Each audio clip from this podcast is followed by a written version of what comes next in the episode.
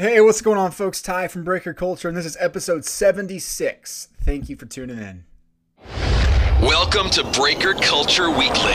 The guys from breaker culture dot com help pull back the curtains and give you insight into the hobby. Sit back and enjoy interviews, product breakdowns, and hobby analysis so you can get your edge in the marketplace. And now, to the show. All right, I'm glad to have you here today for episode seventy-six. Uh, today I get a chance to talk with a couple people. Um, it's a longer episode. It's two parts. Uh, the first, the first hour or so is going to be a conversation with Jeremy Murray, Vice President over at Beckett Grading Services. Uh, Jeremy's somebody we had on back in January of this year, and uh, so we're ten, eleven months removed from that conversation, and we pick up on some of the topics we talked about then, specifically around Beckett's single grade offering, and then some of the analytics and things that they're doing on the, the back end to kind of improve the processes around turnaround times and just everything that goes into grading cards. And so it's a pretty fascinating conversation. But I will warn you, the first twenty minutes are really just us chatting about all of the all of the chatter that's gone on the last three months on the trimming issue. And so Jeremy just talks about it from his perspective, some of the stuff that came up during the industry summit, and uh, I just give the floor to him to talk through some things, and uh, yeah, I'll let you listen to his response, and if you have any questions, feel free to hit me up or Jeremy up with uh, with any follow-ups, and be happy to follow through and get a response from him. But it, overall, it's a fascinating conversation around just what's going on in grading right now. Um, I think we, we lose sight of just some of the goodness that does come out of grading. I think it's easy to get uh, a little frustrated with certain things. But uh, grading, for the for the most part, I think is a really important thing for the hobby. And so I'm glad to hear them thinking through certain things. And uh, the whole idea of getting manufacturers involved and, you know, uh, serial stamping cards and creating an inventory, uh, a data warehouse of images, it's really crazy stuff to think about. So I think you'll get a kick out of the conversation. The last thirty minutes of our conversation, or excuse me, the podcast today, is with Tyson Banker. Tyson's one of the new writers at Breaker Culture, and uh, he's been doing a great job focusing on the N F L season. And each week he's been putting out weekly reports of, you know, his top ten rookies that he's tracking and really his thoughts on their performances and kind of where they're going in the hobby. And so he's done a great job with that. And so I just sit back. It's uh, a thirty-minute conversation, just getting to know Tyson a little bit, but also just chatting about the N F L season. He's very knowledgeable when it comes to that, and uh, super good asset to have on the team. So I think you're going to like the conversation there. So anyway, enjoy this hour and a half episode, and uh, have a great week. Thanks.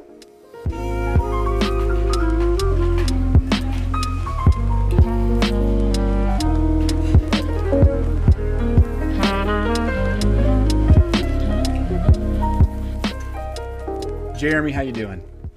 I'm good, Tyler. How are you? I'm doing well. Thanks for uh, thanks for squeezing me into your Friday schedule. My goodness. Oh my gosh, I'm, I'm excited to. Um, it, it, it seems like it's been a while since we talked, so I'm glad that, that you had me back on. I wasn't banned from the podcast, which is nice. You're still one of the most listened to episodes. It was, uh, oh, it was a great goodness. episode. Yeah, and it's, it's grown very considerably. Very good, very yeah. good. Um, yeah, I, uh, I'm curious to know how it's going in Dallas right now. What's the emotion like as a Cowboys fan? Oh my goodness, it is. The sky is falling when whenever there's a loss, especially a dramatic one like the Jets last week. But when you're destroying Miami, the Super Bowl is the is, is already in the horizon. the the, uh, the parade is being planned. Um, but yeah, it's it's uh, it's interesting now. It is um, it's one of those things that if you're a Cowboy fan and they win, then you love listening to the sports talk radio, and if you don't, then uh, it's it, it is it's a sad sad day. So it'll be interesting on on Monday morning how it goes with the Sunday night game with. Yeah, Philly, the right? N F C East rival. Yeah. Yeah, no kidding. I mean, it's got to be tough, though, carrying the burden of America's team. Every single day yeah. you get up, do you feel that? Yeah, and I, I, I think so. And I think the pressure with all these guys, I mean, you, you, you have Zeke Elliott hold out and, and for the entire training camp, and you give him that massive, ridiculous contract, and you start out three and oh, and then you lose three, and, and one of those losses to the Jets, yeah, you're gonna, you're gonna feel it. And again, Jason Garrett, I have no clue how how he's doing or how he's keeping his job, but he is for the time being, so we'll see. Mm. Well, the good news is you got the Dallas Mavericks starting next week. So if we it goes do. south, we do. My goodness, I'm excited. A, a lot, a lot of it, a lot of excitement there. That that's where the buzz is. The the Dallas Stars have started off very poorly after again, and, and they expected to do well, and it's not starting off well there. So, hey, we're going to grasp onto the Mavericks now. We're gonna, that's, oh, we've got F C Dallas. F C Dallas soccer playoffs start this weekend. So, hey, look at that. Look what we've got going. This to me, like this period from here until March Madness, is the best period of sports. Yeah. Baseball it, playoffs, I, I, N B A, everything, college basketball. I love it. We we uh, my wife and I talked the other day. Is you hit October and you immediately expect the temperatures to fall, and it falls into fall, and football's on, and, and the playoffs are going, and N B A start started. So man, October's the best month because it is starting to ramp up to some real good times, especially in Texas when it's one hundred degrees here for three months in a row, mm. and then it's it's cool now. So you've got sports on, and, and you've got some things like that going on. So yeah, it's a, it's a good time of the year, really good time of the year for sure. So I'm curious, are you are you a casual Sunday football fan, or are you the type of guy that just kind of sets aside the afternoon and just chills? Oh man, my kids do not allow me to chill at all. So I got a three three year old and a five year old that are constantly moving and going. There's always something going on, um, but I I am. constantly have my phone checking fantasy. Um, college football is is my favorite thing to watch, so I try to get the kids down to bed early or um, sneak away for a little bit at a time and catch some of the games there. So uh, I, the, the days of laying on the couch all day and eating pizza and drinking beer and, and hanging out, that's gone. gone. That is truly gone. Sad. Um, it's but so I, sad. I, I love it. It is so sad. So sad that those those kids have slowed down my uh, football watching abilities. How dare them! That's How funny. dare they! How dare they! I uh, just a little bit ago, I had an interview with um, Emily over at Topps. Emily Klesch, she's the new communications yeah. manager. She was telling me about all this new, not new, but they have the you know the apps for like Topps Huddle and Topps Bunt and Kick. Yeah. I didn't realize all that stuff like on the fantasy world with cards existed. Yeah. Did your yeah. kids do any of that stuff, or do you do any of that stuff? I, I do not. It is, it is something. Again, maybe I'm an old man that I'm not. I'm not. I'm not into that stuff. But it's crazy when people bring that up and say, "Hey, what about this? What about this?" We have kids running around our neighborhood that are constantly asking me about, because they know that I work in, in the sports card industry, and asking me about all sorts of this crazy stuff. It's like, man, I'm sorry, I don't know what you're talking about with that stuff. But and and I, again, it's with with the guys that are doing that. They they know the market and they know what's coming. Um, with with the digital side of things and, and what the uh, quote unquote kids are into now, so who mm. knows? We we the the entire hobby and industry may switch real quick. Yeah, I think it's happening, right? I think we're starting to see yeah. the, the the new generations coming in and they're placing their stamp on it, which I like. It's fun. Yeah, good good, good mix. Yeah, I agree. But man, can you believe it was January we had you on last, and uh, back yeah. in January you and I were discussing the state of the hobby, and I think it's safe to say we. It was not hard to predict that the hobby would continue growing the way it has, but yeah. did, did you think it would grow this fast? I mean, because I think even now it's like, are you serious? Is this really happening yeah. in the hobby? Yeah. Do you still feel like it, that? I, I, I agree completely. And, and when we have our, our, our monthly meetings and things like that, and we see kind of how the progress is going, it's the same thing. And it, it rolled into Chicago at the National with a with a record-breaking Chicago with the attendance and, and the, the lines and just the buzz there.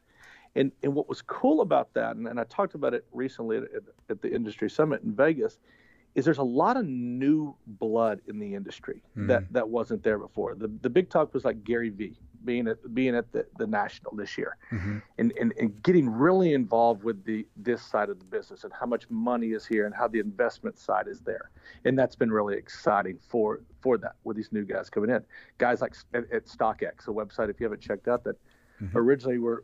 were created to do grading and, and selling and buying of shoes. They're mm-hmm. now involved in, in the sports collectibles world. So you have these these guys that are not quote unquote typical collectors yeah. and, and, and art dealers around there, but they see what's going on in the hobby and they're bringing in new blood and new people that are involved w- with an industry that is already booming, hmm. that is already going crazy. Um, And it's exciting. It it is it is really exciting, and and we talked about it briefly in January. When does it when does it stop? Uh, I thought it was going to stop years ago, and it hasn't. It yeah. just um, it just kept it kept going. More and more products c- come out, and which we talked about kind of what's driving that. And it's it's it's a lot of things. It's the economy. It's it's the the the rookie classes and things like that. So mm-hmm. um, it's exciting. It's exciting what's out there. Um, it's exciting what's coming. I expect it um, to keep rolling, um, especially through the through the holidays. I mean, November is a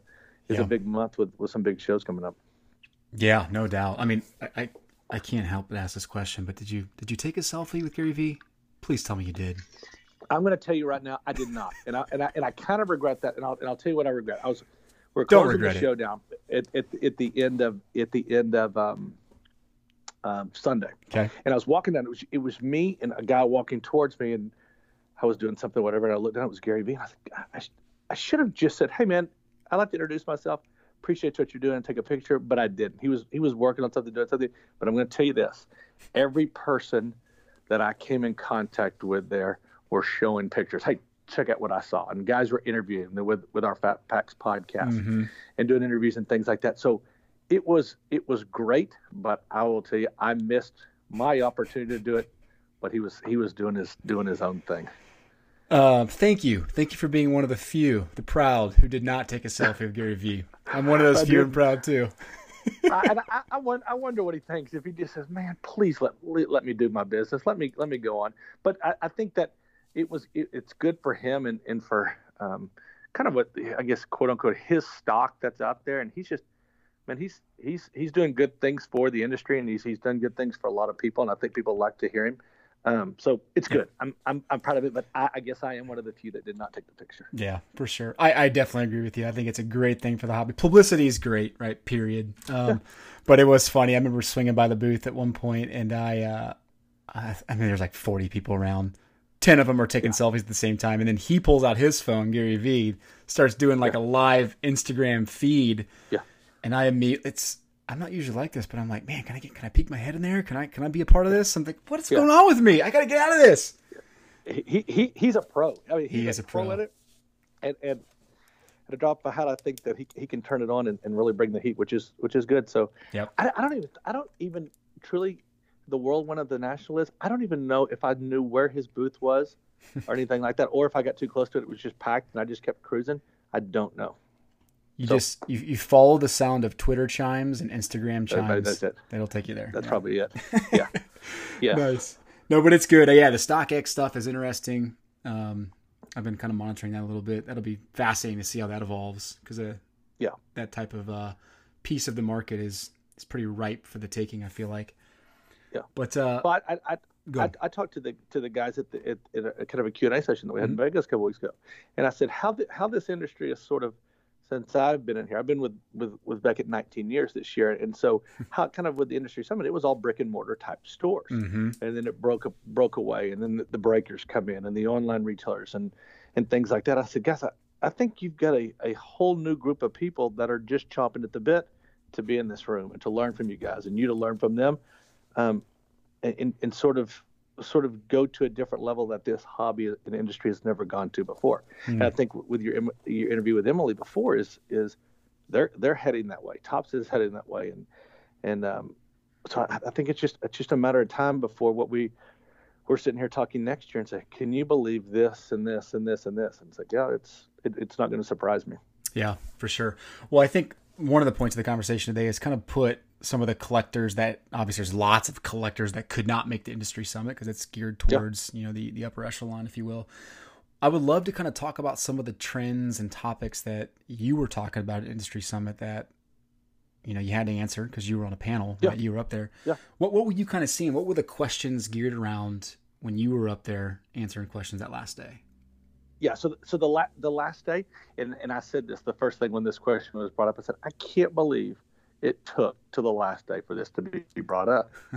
And it's the topic that's probably the hottest in the industry are the, the message boards um, that are going, the, the blowout message boards about the uh, the hobby, about how cards are being graded, altered mm. cards are being graded, and, and how some of the, um, there's there's conspiracies out there where the preferential treatment inside guys and things like that. Mm-hmm. And so I was glad and I was happy to to be up there and able to answer some of these questions directly from um, dealers that had this, these concerns. And, and mm-hmm. I'm somebody from, from day one, I said, I'm not, I'm not going to hide behind anything. I don't think our guys have done anything wrong, um, on purpose.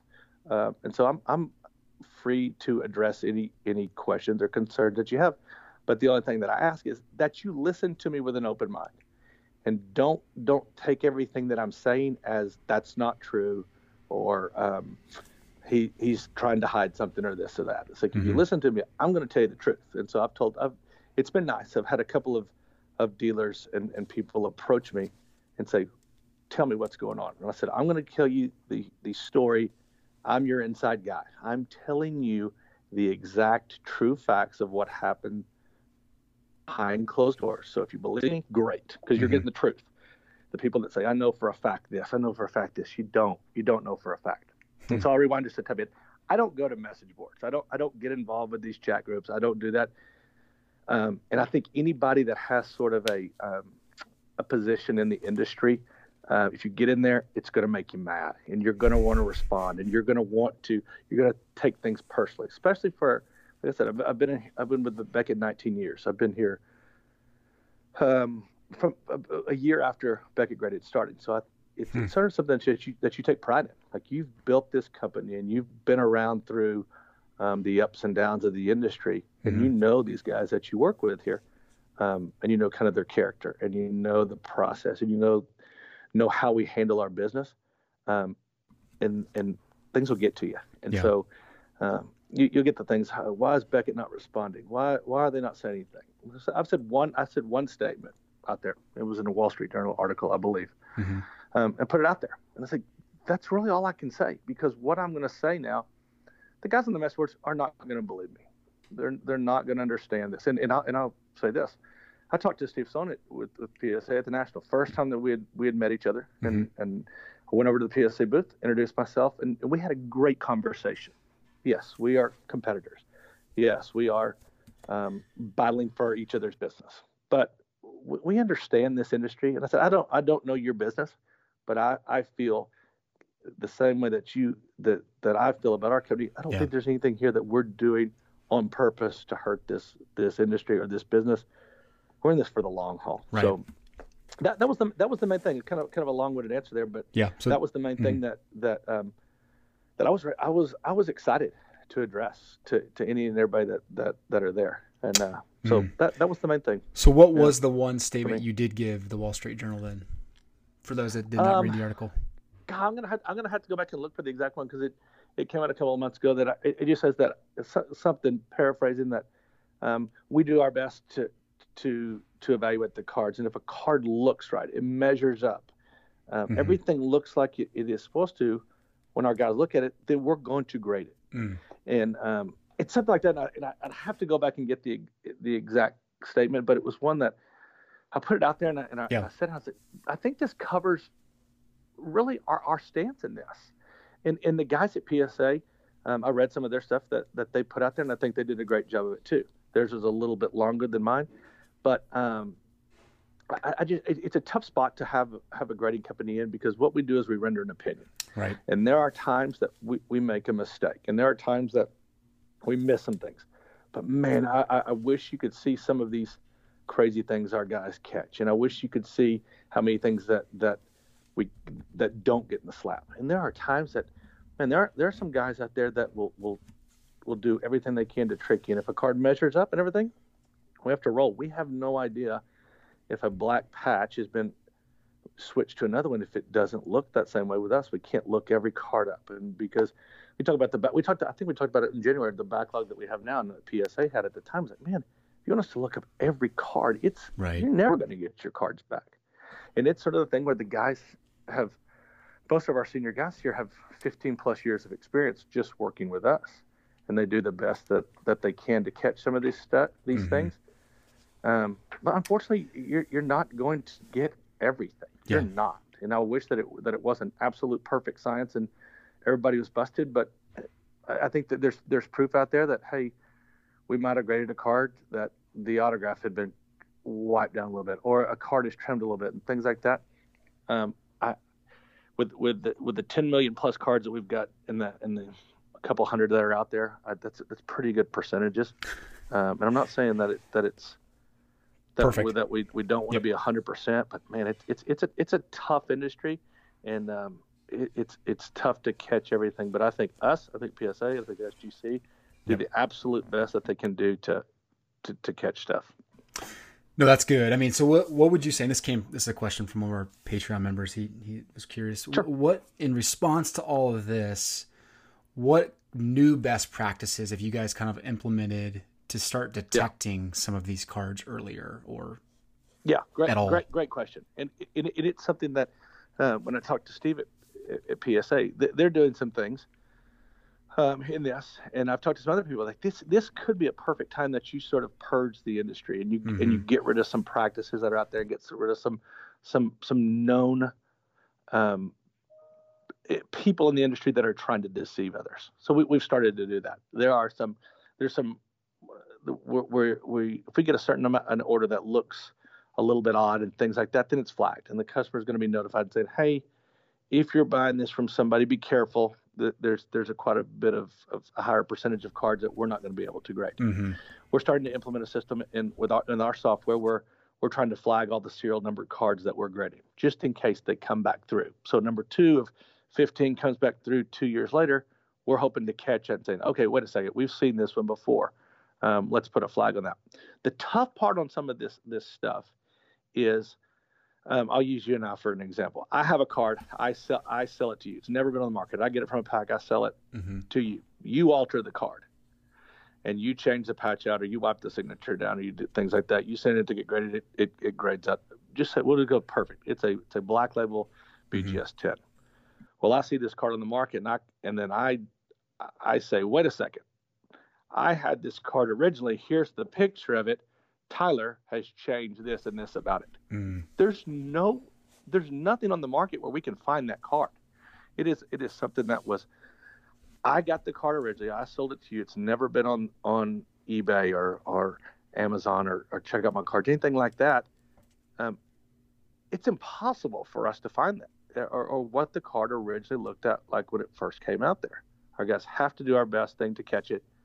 Um, And, and there's there's sometimes it, it's just not possible. I wish it was. It'd be great. Um, so we've we've implemented some of that, adding adding some serial number searches on that. What's nice is we with sort of the communication with the grading companies, I think we're we're kind of at the point too. Um, I'll speak for on our side. I think we're mm-hmm. open to to being a little more transparent with with people in the industry that are, are trying to deceive people. Um, if we've got Joe customer that we're seeing this order from and they, we say, we're not grading your stuff anymore. We reach out to the other guys and say, hey, be careful for Joe customer here because there's a good chance that you get some of this stuff. Right. I'll tell you another thing that, that, that's, that's really nice and exciting about this industry. The guys on the message boards, um, that are doing this are doing an amazing job finding this, this, these pictures and going back and researching. I mean, I, I it's concerning, honestly, a- how much time they have. Absolutely. Huge props to those guys because I know it takes a lot of work, and I know that it is um, it's it is a it, it's a good process. If they're not involved in the, in their quote unquote normal jobs with with with research and investigation, they need to be. It's good, mm-hmm. um, but it's something that that even uh, they've said it, it. It takes a lot of time to do this. Yep. And so the, it's it's really good that they police this industry on their own as well. Um, if if you put something out there, there was a, a recent situation where a guy put something out there in one of our cases and bragged about how he did this and this, and the guy got roasted. Like it, they they took real pride in this industry, and they they got really mad that somebody's doing this to an industry and a hobby that they love. That the the customer said, "I apologize, please. I'll do whatever we can to get this out of there." So it's not just really us as a grading company doing some of this this policing. The online world that's out there is doing a great job with it of bringing things to light and mm-hmm. and, and helping clean up the industry, and then telling some of these people that we're we're, we're not going to accept this this type stuff in the industry. Yep. The market's too good. Um, this is a this was originally created to for people to enjoy and not just be a money grab. Things like that, and and I think that's that's kind of the things that in the industry that are going to police that. It's um, I think it's time. I I think it's time to go in there and get rid of some of these people and these practices that are out there. Um, but th- but the goal is to stay ahead of, of what's coming next. What's what's going to be there? We, some guys in the in the um, at the industry summit talked about how cards are being counterfeited. Like in say in the in, in China, cards are being counterfeited that are look almost identical to what's now. And how are you going to catch that? Hmm. And I said it's tough to to catch some of these guys that are counterfeiting U S currency. Like, how are we supposed right. to stop a guy that is trying to yeah. reprint a a subset from nineteen ninety-three with a Jordan on it? It's like, man, it, it's hard. It, it it's hard for everybody. So you, we do the best we can, and I and I truly um, think that anybody that's any of the, the three major grading companies do the absolute best they can to hmm. to catch any and everything, because it does us no good um, to let this stuff through. There's no no insiders that are trying to to get stuff through for people. It's we're in this for the long haul. This is not an immediate. immediate grab and no, run for, for us. That's good. No, I, I appreciate you being transparent on it. I know there's a lot you, course, you still can't talk about, but there, I mean, I, I get it. Like it, this is not, this is not a perfect industry, and then there's not yeah. unlimited resources to throw at it. So two follow-ups real quick on the trimming, and then uh, we can shift topics a little bit. Sure. I, I'm curious to know what is, what is Topps and Panini and maybe even Upper Deck and Leaf, what is their role in this, and how have they kind of worked with you guys to say, yeah. let's come together and figure out a solution to the problem? Because I think, you know what, there's obviously yeah. something we can do long-term, whether it's serial stamping yeah. cards, maybe invisibly, something where we can track things a little bit better. Yeah. What are they saying? Yeah, yeah we, we, we've, we talked about that kind of internally, and I, yeah. and I haven't had direct conversations with, with the manufacturers, um, but we, we talked about how um, j- just some basic things of, of, of a way that you could you could protect a um, an autograph or a patch from being messed with.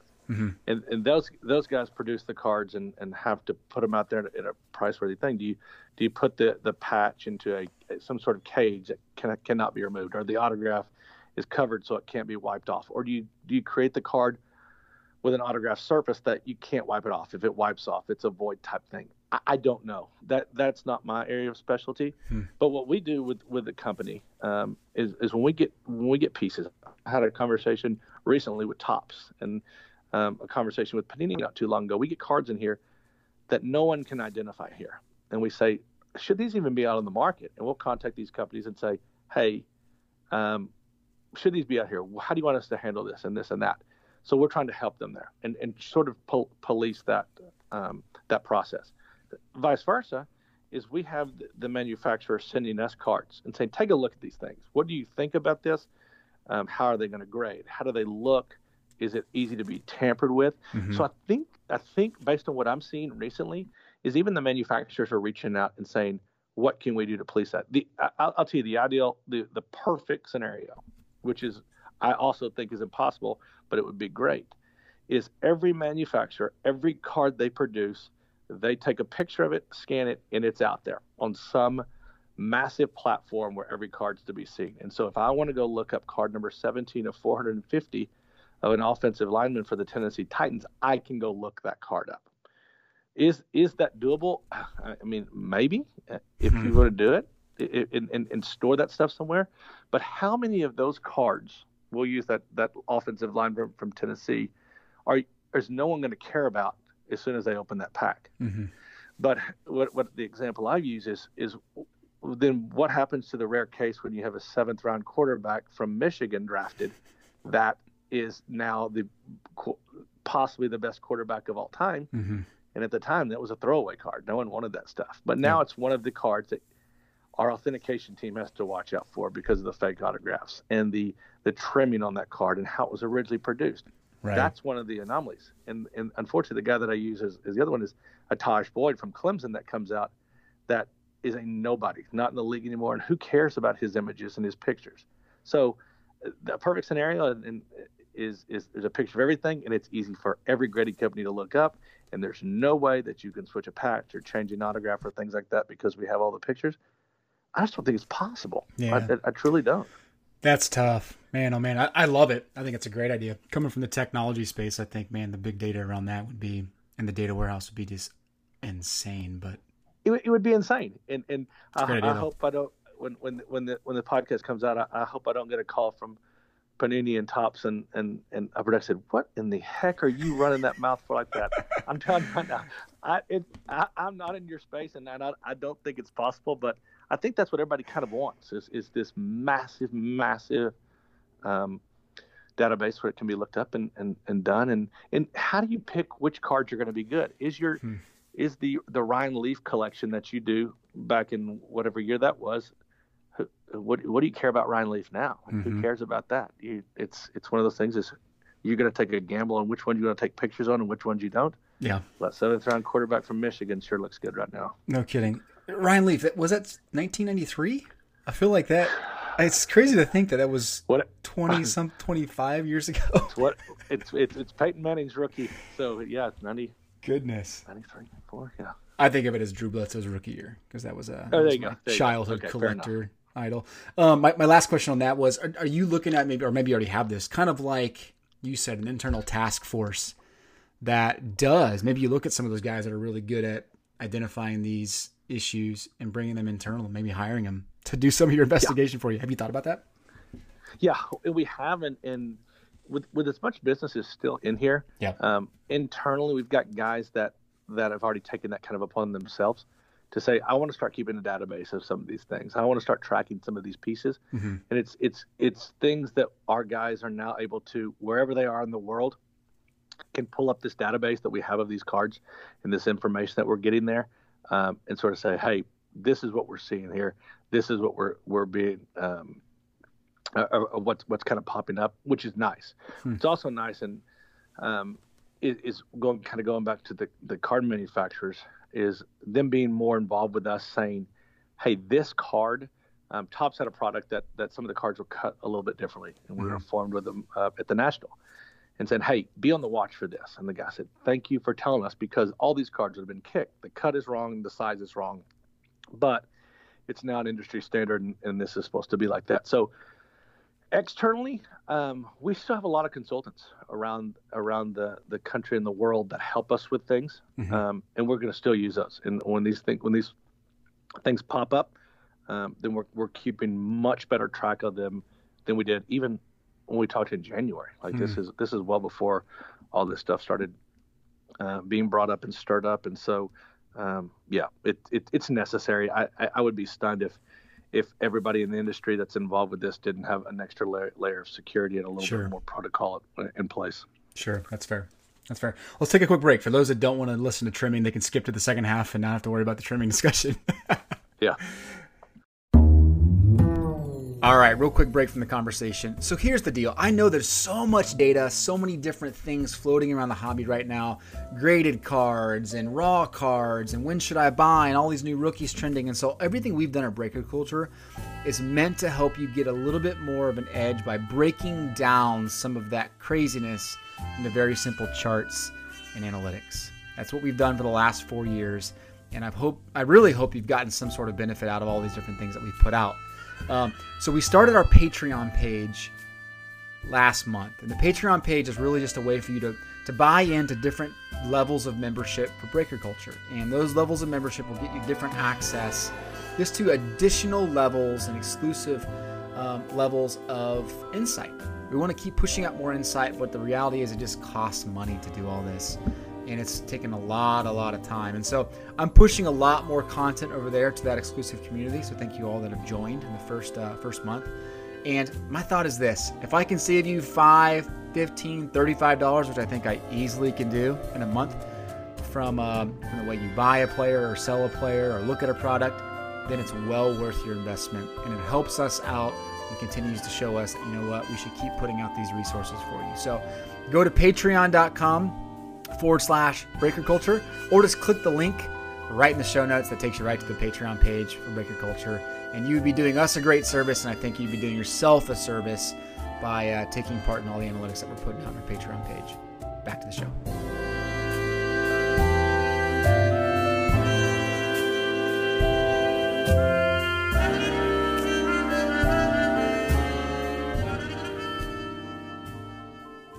All right, we're back. So let's talk a little bit more about something we, we touched on in January, and I, I really got in tune with it because I um, I love what B G S does in general, but your single grade, This was a big thing at the yeah. beginning of the year. You had a big push for it. Maybe just what, what's what's been the response from the market? Do you feel like it's been well received the way you were anticipating? Yeah, it, it, and I am I am glad to say it. It, it has been. It, it's cool. It's been a a very nice new service that we've offered. Um, and it was it, it we really started promoting it, like you said, first part of the year, mm-hmm. and really started getting involved with that. Um, Leaf was doing some of it. Panini's done some of that with their products, and, and some of the customers, um, the, the the that we thought that it would be perfect for, have now been turned onto it and saying, you know what, B G S is still, and I and I and I said this, one of the crazy companies that offer a guaranteed turnaround service on their service on their product.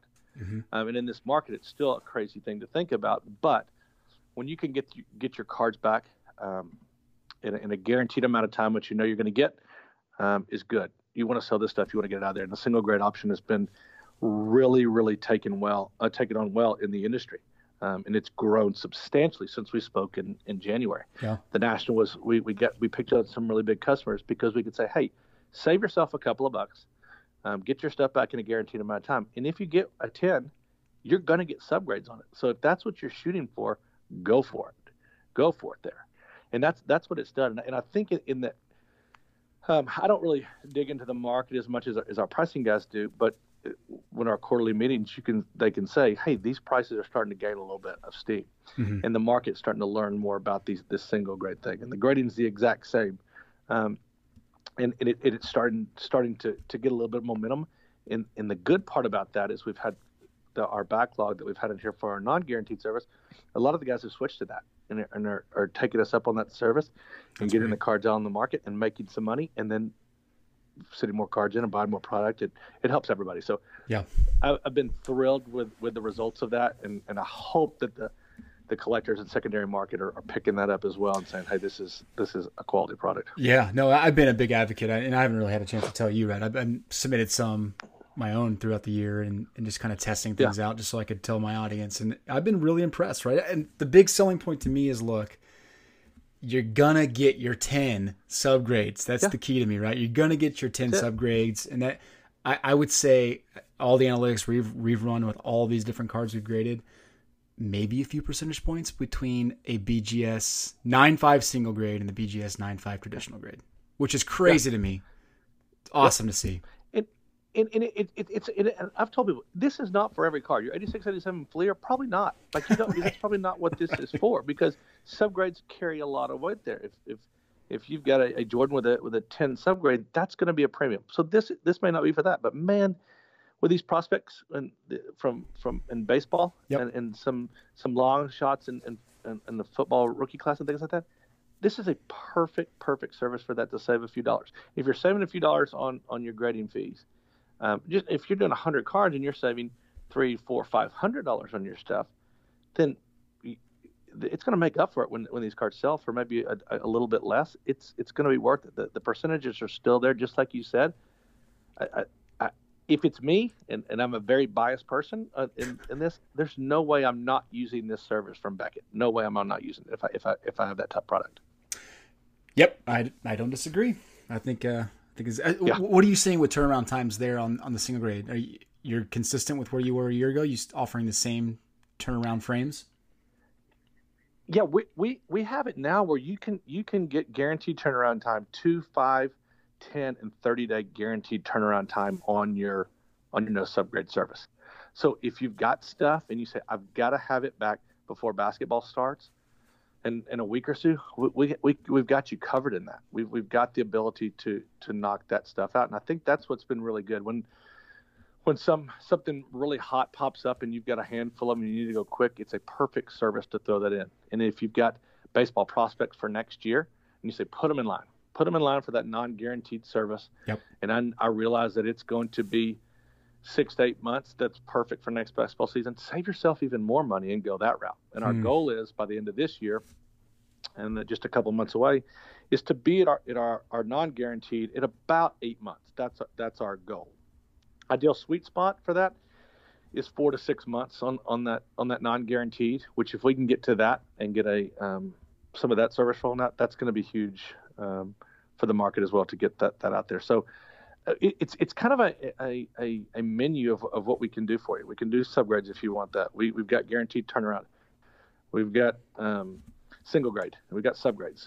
It's the size cases, whatever you want there. Um, it, it's one of those things. If, if we can't offer you something that you want, then then maybe we need to reconsider something else, because I think we do a pretty good job of a, yeah. a wide range of, of stuff. Agreed. Yeah. So another question kind of along those lines from from someone from our group. Um, what have you kind of put more emphasis on as you've tried to in, improve your turnaround time, uh, staffing or improving yeah. the process? Which of those two have you emphasized more? Yeah, and and, I, and we, we we may have we may have talked about that in January. I think we did. That we did is, is hiring graders on here. Yep. Um, and and it has been a real blessing this year that we've we've brought on three junior graders awesome. that we brought on here. And what's nice about this is two of the guys that we brought on here have hobby experience and have worked in the grading industry um, with us years ago, uh, with the other with the, with the competition. Um, or has has been involved with the industry, and it is not local guys. That is guys that we found throughout the country, and that we've brought them in here. Nice. And the strides that they've made over a year, and it is so nice finding people that understand the hobby and understand what they're going to be doing in this job uh, to plug away at it. So, since we talked last time, we've got three new guys that are brought on here that have, have just done really, really well for mm-hmm. us. And so that's it, the staffing. That's awesome. Um, and then we talked about it uh, mm-hmm. before too. And then what the first this conversation was with the single grade option. Yep. You can go through these cards much faster when you're not breaking them down. You're looking at an overall grade and say, that's a nine five because of this and this and this. You can move much quicker. So as people are using that service, more cards are getting out in the market. So it's a little bit of both. It's it's a little bit of the process. It's a little bit of what we're offering, and it is um being being. being in a good spot right now with adding some, some staff in here that, um, that, that is, is doing really well. And we talked about it before, yep. It's not something where you hire somebody one day and the next day, congratulations, you're a senior grader, head to Chicago and you're going to work a show.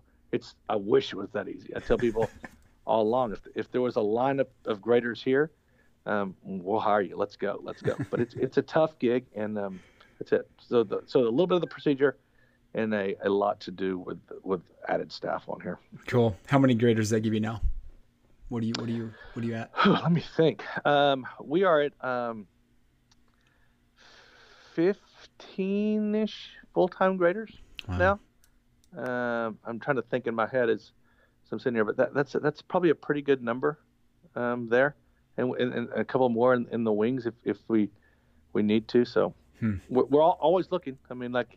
Again, if you're listening to this podcast and you are, you think you can be a grader, or you've got somebody that can do that, please send us the information, because we would love to bring on more people. You know good and well, everyone that criticizes the grades would rather sit at home in their chair, yeah. armchair yeah. quarterback style. I, I know, I know, I know, and and that's great for them. That is, right, what I right. tell people is like, it, it it is with the guys that are in this industry and this market and, the, and that are dealers that would be perfect for this. Are doing really well on the other side of the table.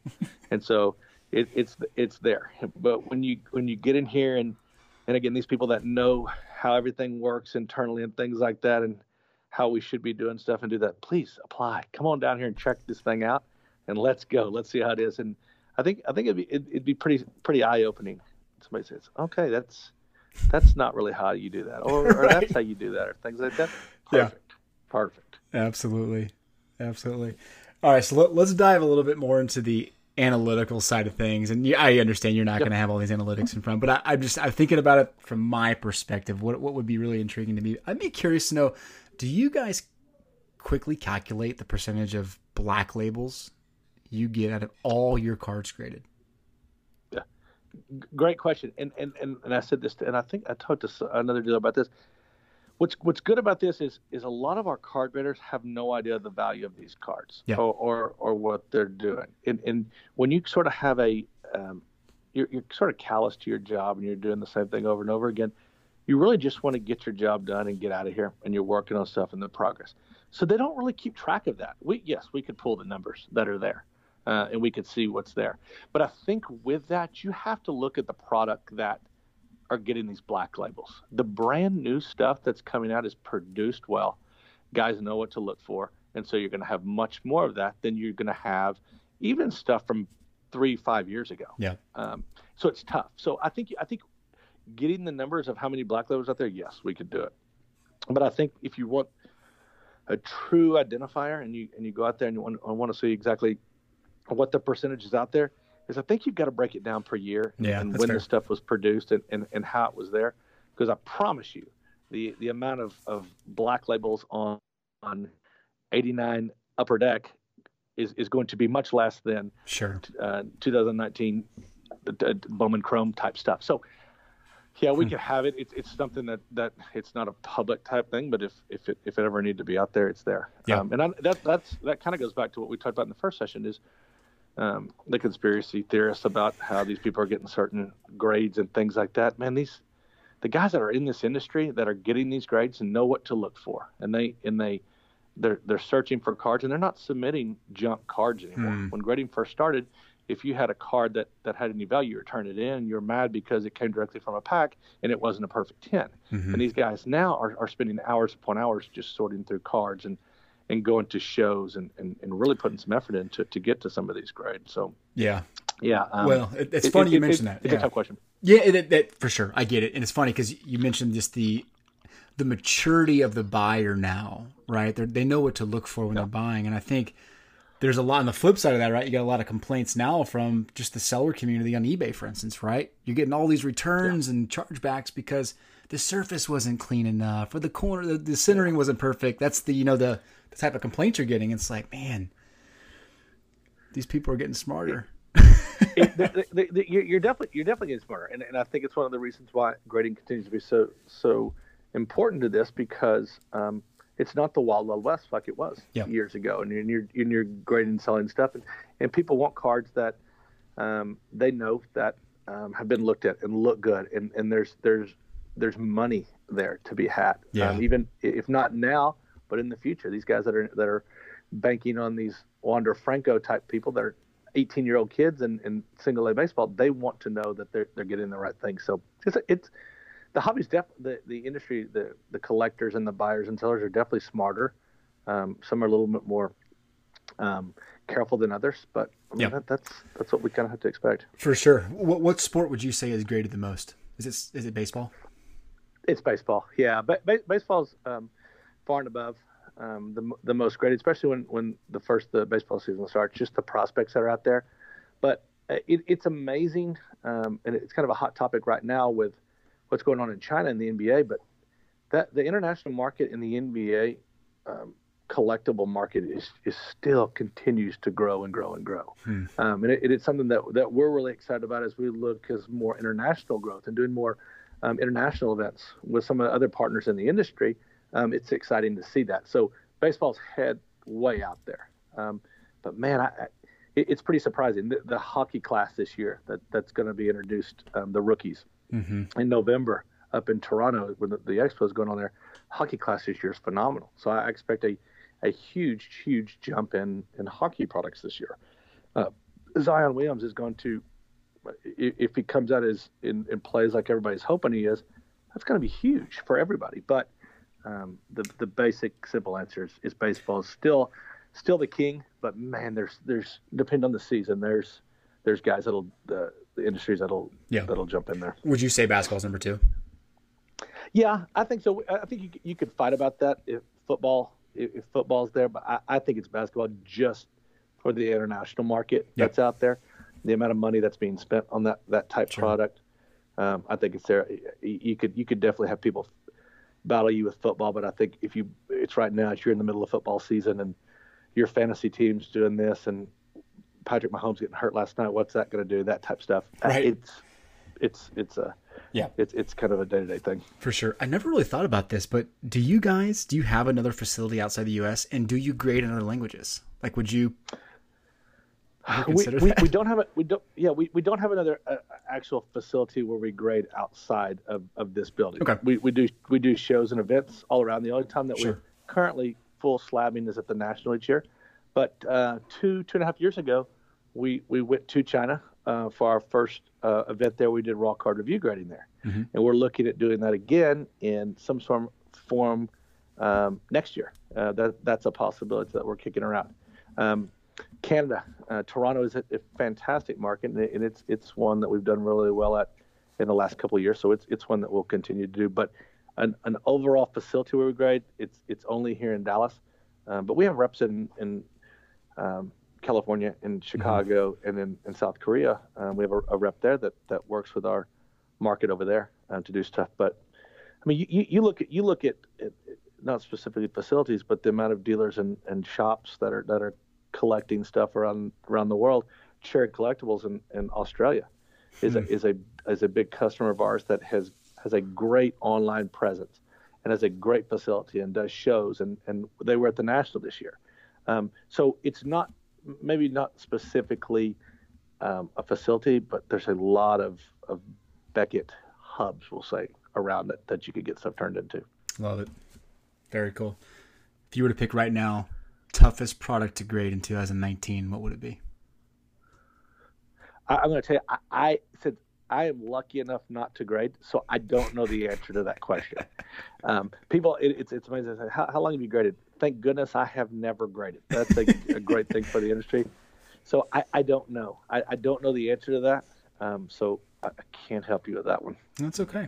No, I I don't know what I would say either. I'd say maybe uh, yeah. maybe like an Optic or a Heritage that are really inconsistent, but always curious. I, I, I'd love to know, like, if stats are ever kept and analytics are ever run behind the scenes from you guys. It doesn't sound like maybe to that level it is, but it'd be fascinating to know. Yeah, yeah, yeah. It, it, it, it, we get we get all sorts of crazy reports. Well, something will pop up in, in our marketing discussions or things like that. So you know what? That's that's a really good question. Let's let's ask for that. It's amazing how quick the I T team and can can pull up some rare bit of information. And okay, well, that's what we needed, and we we move on to the next thing. Yeah. For sure. So tell me about two thousand twenty. What uh, what are you most excited about in the hobby, and maybe specifically with B G S? Anything come to mind? Yeah, like like, like I talked about, I, I think the international possibilities are, are something that, that are really exciting. Um, I, I think that the the the partnerships that we have within kind of our portfolio with um, a, a comic book grading division that we have now. Mm-hmm. Um, we have a, a sister company called Arcane Tinman that's based out of Denmark that does gaming supplies, um, which is really big in the ga- gaming industry. Um, so it's nice to have the, the growth of, of gaming cards, um, and then Arcane Tinman to be there to sort of supplement some of their supplies there. So I think some of the cross promotions that we have with not just B A S, with our authentication service and our comic book or our supply company, um, some things that may be coming there, uh, sort of some some co-ventures and, and some planning. But then getting back to the international events and, and things that we're looking to do this year, I'm really excited about that. And and again, try, trying to figure out if this if this market can can continue to to stay strong. And and that that's the thing that um, I think anybody that's that's involved with this is is doing everything they can to to make that happen. Yeah, one hundred percent. I think now now you're entering that phase where you're thinking, okay, how can I protect myself a little bit against a potential yeah. pullback? Right? I mean, you just you... yeah. Yeah. It, it, it's it's it's that and, and, and then and still, like we we talked about before, is is protecting your brand and protecting this industry, right, and doing everything you can to be on the up and up. And uh, there's there's no way years and years ago that, that I could, could have imagined that um, competitors in this industry would be openly talking to each other to better the industry. Hmm. And I think that we're we're at a point there that. Um, We're talking, hey, here, there's there's communication between the companies. Yeah. Um, and saying, hey, do this and check out for this, and hey, let's meet. Can you jump on a call and let's talk about this? Um, not just with, with the grading companies, but with the manufacturers. Um, it's it's it's a it's a great industry to be in, and it's something that we want to keep strong and successful for, for everyone involved. Love it. No, that's a that's a great way to wrap it up. I appreciate yeah. it. Um, you ready for some quick rapid fire? Yes, and and I, this is I'm gonna I'm gonna I, I I beat myself up so much on my last ones that you fired at me. You did, like yes, it, but you yes because you took some shots at me, and rightfully so, because my responses, some of them were terrible. So I'm real. This is the one thing that I was really worried about coming into this, is what you were gonna ask this time, and I've just got to be on my game. All right. Well, so talking is... so talking for as long as we've talked is, is has done nothing. This is the part that I've been waiting for. I love it. I love it. That, that's the way it should be. That's the way yeah. it should be. Forget the content and the actual meat. Yeah, yeah, not the content. What are the questions Tyler are going to ask me? And so I do not look like a – I think you called me last year. like a, a, in January, a thirteen-year-old little girl. Some of the questions, I was like, "Damn, gosh, right? Those are terrible." Did I say that? How? That's terrible of me. I apologize. I think so. Something like Publicly some, something like that. And, and I, listen, I can't argue with you. They were okay. terrible. All right, that's fair. Okay, these will be better. I promise. Okay. Okay, you got to pick a sports player to babysit your kids tonight. Which one are you picking? I'm taking Luca, local guy. Like, he would be fun. Luca Doncic is going to babysit yeah. your kids tonight. Be great. He's the type of guy that's going to leave the oven on, I think, and is going to forget to uh, change a diaper. You're going to have a rash to deal with. That that that that, that would be fine, I think. But I, I think my son would be thrilled that he, he could just dribble around with him, because he's he's three now and is really into that. And I think that that would be fine. So if the oven's left on, it's probably on in the house anyway. Um, so it's good. We're good. Luca, that's that's a no-brainer thing. And I and I would have said Dirk before, because I think that would be great, because Dirk's a guy that I would love to hang out with for just a little bit. I think he'd be great. Hmm. So we're gonna go with with with Luca now, though. Love it. All right, funniest movie you've ever seen? Oh man, I, I'm really into dry humor, and it's it, the weird type stuff. I think Fargo is genius. I love Caddyshack. I think it's great, nice. Just some of the lines there. So with, with the dryness, Fargo is really good and dark and, and weird. But, man, Caddyshack's pretty, pretty good. Love it. Okay. What's your favorite family vacation memory? Uh, da, da, da. We, we went on a Disney cruise two years ago, mm-hmm. which with with my, at that time, one-year-old son and three, four-year-old daughter, and I thought it was phenomenal. I thought I thought I didn't know how it would last on the ship with my kids, and it was fantastic. Went to friends and stuff, so highly recommend Disney cruise out of Miami, and they have that private island and stuff. It's it's pretty great, pretty great. That's awesome. Unlimited sushi or unlimited barbecue for life? Which one do you take? Where's the barbecue from? Ooh, that's true. We'll go slaps. How about slaps?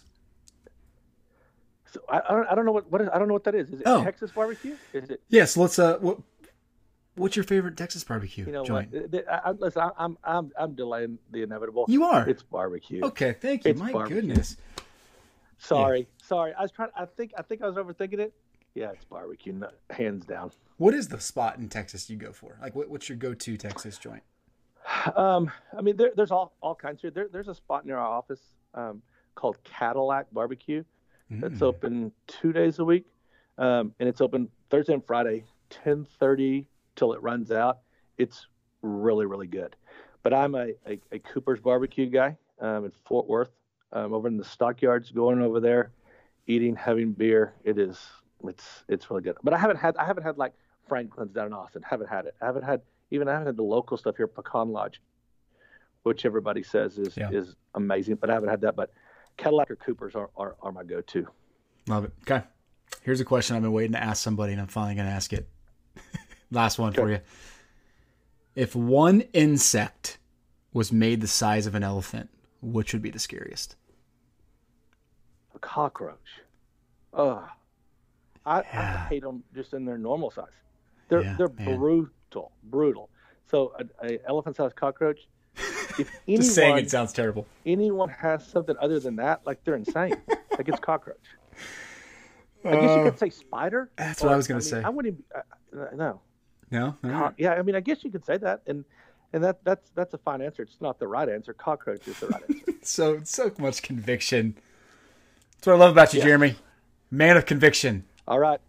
Have a great yes, weekend. Thank you. Thank you. Thanks, Tyler. Take care. All right, hope you enjoyed that conversation with Jeremy. We're going to shift over the conversation with Tyson and talk about the N F L season and the rookie class here in a minute. Before I do that, uh, if you're not involved in our Discord channel, I highly advise you to do that. If you don't know what Discord is, Discord is essentially a chat application that's really, it's threaded and organized in a very convenient manner. So we have all kinds of different channels and topics in the Breaker Culture Forum. And you can real quickly just chat with the group. There's about one hundred members in there right now, and we're talking about all kinds of different things, from different sports to um, you know, products to buy, which hits we're getting, you know, investing strategies, all these different things. And you can real quickly run to questions and, and topics by the, the group, and you'll get a quick answer. So it's really beneficial. Highly advise you to do that. Go to the Discord channel. The link is in the show notes, and uh, you can join the group, no cost. You can be a part of that community. Look forward to having you there. All right, so let's jump into the conversation with Tyson. Thank you.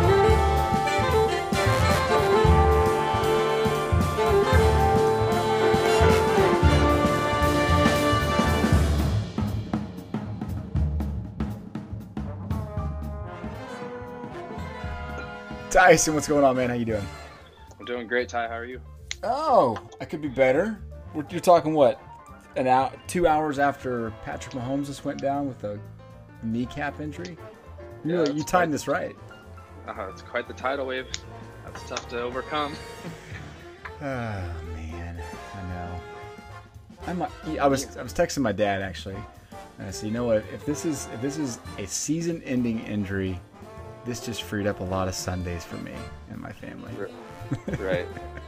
Definitely. I mean, it's hard to watch teams with backup quarterbacks as it is, and you know, arguably the best player in the league going down. That's it's hard. That's hard for a team to overcome. Yeah, it is. We'll deal with it though. I'm more concerned yeah. about the hobby. Kansas City's one thing, but forget that, man. It's the hobby. I want the hobby to be hot. Well, buy low opportunity, maybe. That's right. That's right. Well, I am excited to talk to you. You've been writing some some awesome articles on Breaker Culture. I know a lot of people have been checking them out, and obviously I'm very thankful for that. But I'm excited to get you on here and talk football because you have some interesting takes, which I like, and your perspective is uh, very, very fresh, and I appreciate it. But before we dive in, let's let people know a little bit about yourself because you're obviously you're in Canada. For those that don't know, yeah, um, tell us a little bit about yourself. Yeah, I'm in uh, Calgary, Canada right now. Um, I'm a father. I have two young children, two and four. Um, we came up here originally because my wife's postdoc. I'm from Oregon, born and raised in Oregon. Mm. Um, football has been my passion, teaching and coaching. I teach math. Um, I, but, like, I was really big into football and coaching growing up. Played football at Linfield College, a Division three school in McMinnville, Oregon. Uh, got a little national championship, a couple cool things like that. Um, playing there, but just, uh, you know, throw that out there. Most consecutive – I actually had a fun stat for you, Ty. Our school, I have to look it up, I think it's sixty-two, but our school currently has sixty-two straight seasons of a winning season and still going. And so it's the N C double A record. So that's wow. kind of our claim to fame. Something we hang our hat on, and so but yeah so that's pretty much me in a nutshell. Big football guy, big sports guy. Um been in a sports car since I was young, and getting my son into him now, it's been pretty fun getting him Tim Hortons up here. They're a big coffee shop. People some people know Tim Hortons, some people yeah, don't yeah uh but they just had their hockey card thing, and so every time I go I get a coffee and get him pack cards for a dollar. And he's a big goalie fan, and so every time he got a goalie he would just freak out. It's just fun to see. So he's uh He's uh, definitely enjoying it too. So the hobby is good to the fam and sports and all that stuff. It's all fun. Awesome. I, I love how you just casually said, hey, I, I won a national championship, but whatever, you know. And, anyway, I, I, I teach math. It's kind of funny. I was like, I probably shouldn't even say it. I might kind of think I'm boasting a little bit. But actually, my kids today in class, they have a poster with the ring on it in my class. And they're like, do you have the ring? And it was actually in my backpack. I was like, oh, actually, I do. They're like, you should wear it. So I actually wore it. I wore the I wore the ring today, but I told them I didn't play in the game. I was a red shirt that year, but I still, you know, it counts. Don't don't let facts get in the way of a good story. That's, exactly, that's right. Awesome, man. All right, well, cool. So you you obviously you get data, you get analytics, and I think that's what really intrigued me the first time you and I chatted months ago. You teach you teach calculus at the eleventh grade level, twelfth grade level. Is that is that right? Yeah. Um, advanced pre-calculus up here essentially, but yeah, just right under okay. calculus up here in Canada. But twelfth grade and eleventh grade mostly is the math I teach. I'm the math lead at my school, so I'm kind of at the top, you could say, I guess, in terms of the, the levels I teach. So got it. But we're a, yeah we're a small school. There's three hundred kids. Oh, that's interesting. Yeah, so we, my kids go to school with about two hundred sixty kids in it, mm. and I, yeah, I guess that would be considered small around here too. But hmm. right, how is education in Canada compared to United States in general? Is it, is it, a, is it, uh, I don't know. I don't want to get like too political with it, but they're definitely, teachers are definitely more like valued here more. Hmm. Um, so that's definitely, it was a plus for us coming back, and it's just a better situation for us. We thought to, for our kids. Yeah. Um, I think in terms of like what's expected in the level, I think actually mathematically they're higher. Typically in the States, algebra two is kind of the, Uh, N C double A clearinghouse minimum and stuff like that, and mm-hmm. the minimum up here minimum up here is like one step further, so the, uh, the standard's a little bit higher, um but they're having the same problems. They still, their public schools have crowded classrooms. Yeah. They have different things like that. I think just they kind of manage a little bit better in terms of how they uh they pay it back to teachers a bit. They know it's tough, but um I'm in a good situation with a small school, so I have small class size and that kind of stuff. But overall I think it's it's, it's comparable. I, you know I don't want to get too off track, but I was I was in I was in we lived in There's Hawaii. There's no track. Two, Yeah, we were in Hawaii uh, two years ago as my wife, she taught at the University of Hawaii. And so I got to go back to the public system for a little bit in the States. And I still love the pride and the just the camaraderie of public school systems. That's how I grew up. And it was really refreshing to go back into that after being in a private school for so long in Canada. And so um, I definitely missed the the up like the pride and just the kids, uh, the buy-in and different things like that from uh, the public school setting in the States. Definitely I missed that with football and yeah. all that stuff. So yeah. Did you say Hawaii? Yeah. Yeah, yeah, we were in Hawaii, in uh, Hilo, Hawaii for a year. My goodness, you're just yeah, all over the place. On. Yeah, we definitely had an interesting track for sure. So yeah, just like it's it's been quite a drag. Went to Kentucky. Yeah, it's it's been fun. And you know what binds us all together? Sports cards. My kids, my kids had some friends over the other day, and they were trying. They were coming up with these random dances after they were actually playing flag football in the backyard, and they came up with these dances. And so I'm like, hey, you guys ever? It's like a, a group of like six kids, all boys from nine to twelve. And I was like, you guys ever seen the Hawaii football team, Haka? It's Haka. It's called Haka, right? Right. Yeah.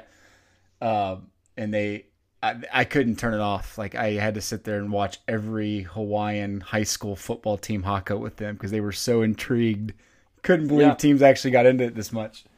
Oh, yeah. And totally that, random. That's the cool That's the cool part. No, that's the tradition. I was kind of saying that's the things you see is just like they care about that stuff. And that's awesome. Yeah. Like that's, that's, that's, I don't know. That's what you kind of live for sometimes. No doubt. No doubt. That's awesome. Um, well, cool, man. Well, let's, let's dive into this a little bit. We'll, well, I'm sure we'll loop back into more of your story, but, uh, N F L rookies this year. Let's start off by looking at the rookies and then we'll kind of mm-hmm. talk about this, this, the season in general, but what's kind of been your take in general with the rookie class this year? Have you been ex- as excited as the past couple of years, or I'm just kind of mad? No, I mean, I was just looking at that. Like the last couple of years are so hard to stack up to. Hmm. I mean, two years ago you had Mahomes, Watson, McCaffrey, and then this last year you had Baker and you had, you know, uh, Josh Allen, uh, all, all the quarterbacks. You know, it just mm-hmm. the last two last two years are so stacked that this year wasn't gonna have a chance. I think that this year's still been like pleasantly surprised. Like Daniel Jones has played a lot better than people thought he would. Um, Kyler's still the headline, and he's still, like I said, he could be the most talented quarterback of the last three years at the end of the day. Who knows? Mm-hmm. I mean, with Mahomes, that's tough. But I just think that overall it's been a pleasant surprise, but it's still not – to me, it's not close to the last two years still. Yeah. Um, interesting. Yeah, I, I would totally agree with that. And it's funny because I just saw a news article earlier today saying that I guess ratings are up this year. I didn't even I didn't even know that. I guess they're up like six percent. You know, they've been trending oh. down for N F L the last three years. Which oh, wow. I thought was interesting because the rookie class has been really good, like you just mentioned, and then we get a mediocre rookie class this year, and all of a sudden we have ratings back up. It's a there's obviously no correlation. Think, That's what we decided. Yeah, some of it though too. I think is the I would think the ratings would be up too. Just waiting to see what Baker does next, or waiting to see what Watson does next. I think those guys are feeling a lot of it too because the young. It's a young quarterback group leading the league right now overall. Yeah, yeah, you're right. You're right. Yeah, so some maturity finally in the league. Some of those young yeah. guys. Yeah. Mm-hmm. Um, yeah, so so I guess looking at your – so your list just came out today. So when people are listening to this, they'll see – go to Breaker Culture. They'll see the um, the top ten watch list that Tyson puts out every week for N F L rookies. And, and obviously Kyler's number one. But – which guys are kind of, when you look at it now, here we are in week six, which guys are you surprised that keep hanging around your top ten? Um, and hanging around my top ten is I definitely think Daniel Jones would be two. Um, yeah. Just going through the draft process, how much he was just drilled and how much flack the Giants took for all their offseason moves of dumping O B J for peanuts compared to what he's worth. And I just, everybody just thought he was toast, except for the Giants fans. They were actually, some of them were decently excited. Mm-hmm. So I think he's the one that I'm really surprised he's at two. I thought he'd be below Haskins by now, but um, it's essentially they've flipped a script. Like Haskins been in the worst situation and it, the little game play he got was not good at all. And so Haskins is definitely going to be a let's wait and see. Um, I didn't, I honestly really was concerned about Metcalf's stiffness coming out of the draft. I just didn't think, mm-hmm. I just didn't think he would be able to win this early. Um, but then you just, you just got to remember when guys get on teams with great quarterbacks, like Russell Wilson's just so good that mm. he puts them in good positions to win. And so I think that's really been a big thing that I've noticed. Um, Gardner Minshew, obviously is a big surprise. Kyle Allen's a big surprise. Those guys are leading, uh, mm-hmm. pretty pretty solid teams right now. Kyle Allen hasn't lost yet, which is just ridiculous to think about. Yeah, no kidding. Um, so I think those those kind of guys are the ones I've kind of been surprised about uh, overall. Yeah, actually, they were talking about it tonight on Monday Night Football, how they don't even think they can, they cannot put Cam Newton in right now. How do you n- yeah. not keep Kyle in as a starter? Four straight wins. Yeah. I mean, it's incredibly impressive. And, and I mean, that's saying a lot because Cam's been a franchise guy for almost a decade, and he is he's just been the face of that franchise. And for that, even like you just listening to some of the fans talk, they're just like, "Oh, we want Allen." It's like, man, it's all it took to get over Cam Newton was three or four decent starts yeah. of accurate of accurate throwing, you know. It's just, I think it's just crazy. But I mean, it's tough to argue. You can't argue wins. So it is. Have Have you had a chance to watch him? I'm curious. I actually haven't had a chance to watch him. Yeah. Um. Well, no, I, I'll take it back. I watched half one of half of his games. It was he was kind of just managing the game at that point. Yeah. And his numbers just really seem like he's just game managing, and so I, that's the only thing that I'm. His his yards per attempt isn't very high. He's not stretching the field too much. But at the same time, that's kind of the Panthers' system. They, he just doesn't have the running element Cam has. So mm. I don't know. I, the, the Panthers want to run it down your throat and play defense. That's kind of how they've always been, even with Cam. So I don't know. I, it's uh, he, he could they could make it work with him if they wanted. I think. Yeah, it's, well, it's interesting because I think Christian McCaffrey, he he kind of covers up really anything because the guys just oh, can do any, he can do everything on the field. It's, yeah, I had a chance to watch a lot of their game two weeks ago, and I, I was I was just so impressed with McCaffrey. The guy is. Oh. Really, really talented. I mean, I obviously knew yeah. that. I've seen him play multiple times, but right, you, no, you don't mean, you don't need somebody electric at the quarterback position when you can just find a way to get the ball to McCaffrey forty times a game. Yep, and I mean the thing about that too is like I'm being I'm a big Oregon Duck fan. Mm-hmm. Uh, I've seen him for a long time being at Stanford, and yeah. that's the thing about I feel like Stanford prepared him for. They made him a bell cow back, giving him the ball tons, tons, and tons, and like so he gets in the N F L, he was just ready for it. Like he's not. Hmm. He's not getting dinged up too much. He's, he, I mean, he's a phenomenal talent. He's to me right now, like if I had to rank, he's he's got to be number one at the, right now in the running back position, which I think I don't know if I would have thought that three or four years ago. Yeah, no out. doubt, no doubt. Yeah, I mean, it's between him and Nick Chubb. That's a tough one. Like I, yeah. I'd probably go McCaffrey for sure. Right. Yeah, I mean, and I guess so. Obviously, not shift off McCaffrey again back to Kyle Allen. I mean, I kind of look at him and Gardner Minshew the same, right? Kind of surprises. Uh, what what's your take on Gardner Minshew and his his longevity kind of going forward? Do you feel like there's something there? I I feel like he's his story is definitely the most interesting because he's always just been doubted. How he got with Mike Leach in Washington State is just like a fun story to follow, and how he immediately got there and was just the character of the team, the leader of the team, and took over. And he's essentially done the same thing to the Jaguars. As soon as Foles got down, he's just it almost seems like he's been starting for two years. I think that's a really weird thing to think about, but I, I think he's still limited too. I think I think he is going to be definitely like you know it's going to strike midnight on him, and he's going to probably go back to a backup role. But I just think that uh, the Foles has too much money. I don't know how they'd be able to weather that right now without giving Foles an actual shot to get his job back. That's the only thing I'm struggling with in terms of being all in on Minshew, because I think Minshew's passing ability though is I think better than Kyle Allen's in terms of what he can offer mm-hmm. in terms of stretching the stretching the field and his reads, just because the system he comes from in Washington State, he's throwing the ball a lot. So um yeah I don't know. To me I still don't think it's gonna last, but I think he's gonna be a quality backup for a long time. Here's what I think will last is the ability to get people into the stands.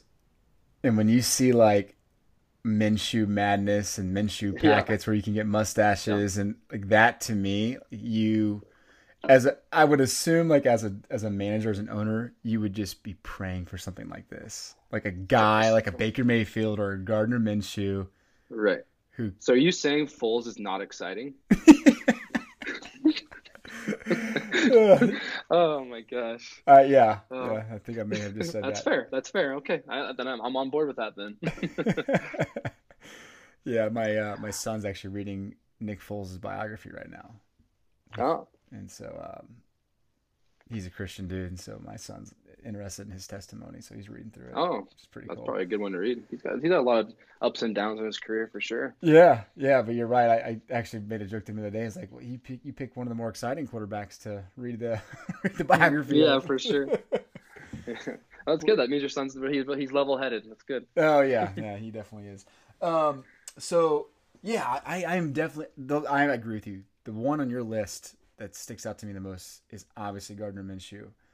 Um, I haven't looked the last couple weeks on his values. Have you had a chance to look at if he's really seen a big bump?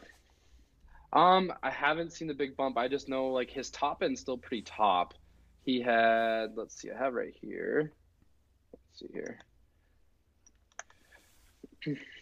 So his his one on one uh for uh the oh P- contenders draft P- yeah contenders draft yeah sorry fifteen hundred dollars. That's that's a really that's a pretty high number for a one on one of a guy that was a six round draft pick. That's very I true. Mean, yeah, that's still holding pretty good value, and that sold October seventh. So that's. I don't know. I mean, that's still solid. I don't think he's, you know, he's not up there with Josh Jacobs and those guys yep. on their one-on-ones, but still for what he's done so far, it's a good jump. He's got the best numbers. Nine T Ds, two picks. I mean, already yep. over almost fifteen hundred yards already. I mean, it's a really good start. Absolutely. Yeah, it's interesting. I at fifteen hundred bucks for Panini's Contenders Draft product, I'll take that any day. Right. I know how you feel about the college cards. Yeah, exactly. Yes, you do. Um, so uh, I am curious, though. What, why in the world? What What do you like about Dwayne Haskins? You have him at five still. I think it's just his value is one reason why he's up there now. Because, like, in terms of this, um, we're still giving options, and he's still, you know, first round draft pick. I'm just hoping with him that, like, Washington is, like I put in my article, I hope he's in a position that Washington drafts somebody else and they deal him for peanuts, kind of like Josh Rosen, and just mm. see where he goes to. Because I still think he was always, when he was drafted, he's got the size, he's got the arm, he's yeah. super raw. He's super mm. raw, needs time. And so I'm just thinking he can still land somewhere, and that's kind of my angle. He's probably too high, but I think it's just because his cards are still selling. So... Yeah, it really is interesting how his cards keep selling. I mean, because he's not in a great market, and he no. he's, he actually had a chance to perform and he didn't perform. Right. So yeah, this is all hype. Yeah. Behind. Dwayne yeah, I mean, do you think it's do you think that's Ohio State, or do you think just because he's a first round draft pick? Yeah, that's a good question. I wonder I wonder how much the Ohio State backing does drive his value a little bit. I, I think it's probably this the high draft pick. It's got it's got to be. Yeah. Right? You you don't love first round draft picks. Well, then again, right. you, you did last year. These are right. Rosen's forgotten already. True. But, you know, Lamar Jackson was pick thirty-two. Yeah. So, I mean, those guys, even the first round kind of gives you a pulse. Yeah. Because they have that five years. That big thing with the first round, you got that five years of control. Yeah, that's true. That's very true. Yeah. Unfortunately, he's going to be in, in Washington for a while, unless, uh, like you said, yeah. they they draft Tua or someone like that where they have no choice but to, to deal him somewhere. But uh, uh, Danny Dimes. Number two, you happened to watch yep. in the last couple games? You, I uh... knew it was going to be rough. Yeah, I knew he was coming into quite the curtain of difficulty. I mean, it's nice he shredded the Bucs, but he's been downhill since. Um, he's doing the thing, you know, he's kind of like Matt Ryan a little bit in college. I tried to get, I thought there, him and Matt Ryan's numbers would be closer in college because Ryan threw a lot of picks in college too, mm-hmm. and that worried people. Mm-hmm. But um, when it comes to Jones, he's just, yeah, I mean, but. He's still doing better than I thought he would do, even on those bad games against those top defenses. Because I mean, everybody struggled against the teams he was playing. Like mm-hmm. it's it's not like it's just him. Um, and the, the no Barkley, uh, you know, no receivers. Golden Tate just came back, so yeah. he's just Evan Ingram's been hurt, so he's definitely been up against it. So I'm, I'm still not uh, selling on him. I still put buy. I still think he has room for growth. I mean, he's shown enough so far that I think that. Uh, in that market, he could still do really well with the value of his cards. Yeah. Yeah, I'm with you there. I, th- I think the key there is the market, right? He's just in the right market. He's going to have plenty of opportunity. Right. Not a, yeah. He's pretty protected, I feel like. There's not a ton of downside for the – even if he just totally craps the bed the next few weeks, he's going to be all right. Right. Yeah. Is, is Saquon back this week? Or is it? He, he is back this week. It's, okay. Uh, everything I'm seeing, he was pretty much a – they just scratched him. They want to rush it last Thursday night, and they knew ten days would be enough. So it sounds oh, like he's yeah. good to go. Awesome, yeah. That that should be good to see how that takes some pressure off Daniel Jones. Yep, for sure. Yeah, and Daniel Ingram's was... getting close too. Oh yeah, that would be big. Yeah, that's true. I, I didn't think about Golden Tate not being there for the first four weeks, right? And so he came back three weeks right. into it. Yeah. Which I don't want to get into that, but that was a ridiculous suspension. Oh my goodness, that was. That was the worst thing I've ever heard. Yeah. And it, the, the appeal didn't even really get any time of day either. I just I thought that was weird. That's what baffled me. When you when you read yeah. the appeal, you're like, oh, this should be no problem, right? They're going to at least reduce yeah. the suspension. Yeah, they didn't even he, do he should be able, he should actually be able to try to have kids. That's fine. no, no, you can't. Okay. Um. Oh, yeah. But. Uh, all right, but Kyler Murray. yeah. wanted to lead up to this because I, I have made a point to watch Kyler Murray three times this year already. All right. His games in entirety. I absolutely love his game. And here's what I love about Kyler Murray. I, I think he's obviously athletic. He's more athletic than even I thought he would be on the N F L field, right? He just he stands right. out. But his knack for the game is so impressive to me. He just right. you can tell he just gets it. Like he just he has a feel for the game that you don't see very often in rookies. So I, I love it. I think he's extremely exciting and he's going to be a great quarterback in the N F L. Right. So I think for me, I actually I turned the corner on him actually in Oklahoma in that game against Alabama ah. when he they they lost, but he was just kept coming, kept coming, kept coming, taking hits, running like it, he was just like I'm gonna do everything I can to win this dang game. like yeah. I just couldn't believe like how hard he played in that game and how well he did against one of the best defenses in the country at that time. And so that's when I was just like, this guy's, he's going to be the number one pick. And then he just slowly worked up to it and it became real. People were worried about his size. And then watch him in the pros, you know, the only thing you, you worry about is just his size and if he's going to hold up. But I mean, there's no reason like he's comparable to Russell Wilson. Like he, yeah. that is a comparable size and he's making a lot of the same plays and things that Russell Wilson does. So that's a pretty good ceiling for him. Would be like a Russell Wilson type player, which is phenomenal. Hmm. Um, my only concern is we have to see how this whole air raid pans out in the N F L because, you know, it's a gimmick. Is it going to actually hold? Is it going to work? Um, it would be really tough on his career if in two years they figured out Kingsbury and that he has a new coach and start over and how would yeah. that adjustment go? But we'll see on that. That's a really long-term view, but yeah, for sure. I mean, that, that's definitely a macro view of the N F L. And I, I, I agree with you. Like I, I do wonder if we're going to kind of swing back the opposite end of the spectrum where we're going to have yeah. pound it, you know, ground it and pound it teams, whatever they say. Yeah. It's just hard though to think that's going to go to that because with what they're doing with pass interference and yeah. how like everything's geared towards points. That's how, that's how the league wants things to go. Cause they want, you know, fantasy football drives the revenue. They want to drive revenue with points, just like baseball and home runs. It's no different. So. Yeah. Yeah. No doubt. No doubt. Um, so, so tell me about just your impressions then of the league in general. Are you, has this year been exciting to you? Have you enjoyed football? I mean, I always enjoy football. It's a tough one, but I, I feel, I don't know. I just feel like it's, a, it's been a really weird kind of year. Um, you just think, you know, you see the Cowboys, you think they're super strong and then, oh wait, they're not. Yeah. And the Saints, Breeze goes down. Oh, they're going to struggle. No, they've won every game since. Like they, you don't, I mean, Patriots are dominating like usual. I think, everything's kind of just, I don't know. It's it's really hard to know what's going to happen besides the Patriots winning. Yeah. and yep. I think that, but that was, that's what makes it fun. So um, hmm. I think that's, everybody's just waiting for that team's going to knock off the Patriots finally as Brady leaves and nobody seems to want to do it. So what, um, what, what couple teams are you excited about in the A F C outside of obviously New England? And let's not even talk about Kansas City because Mahomes is out for the time being.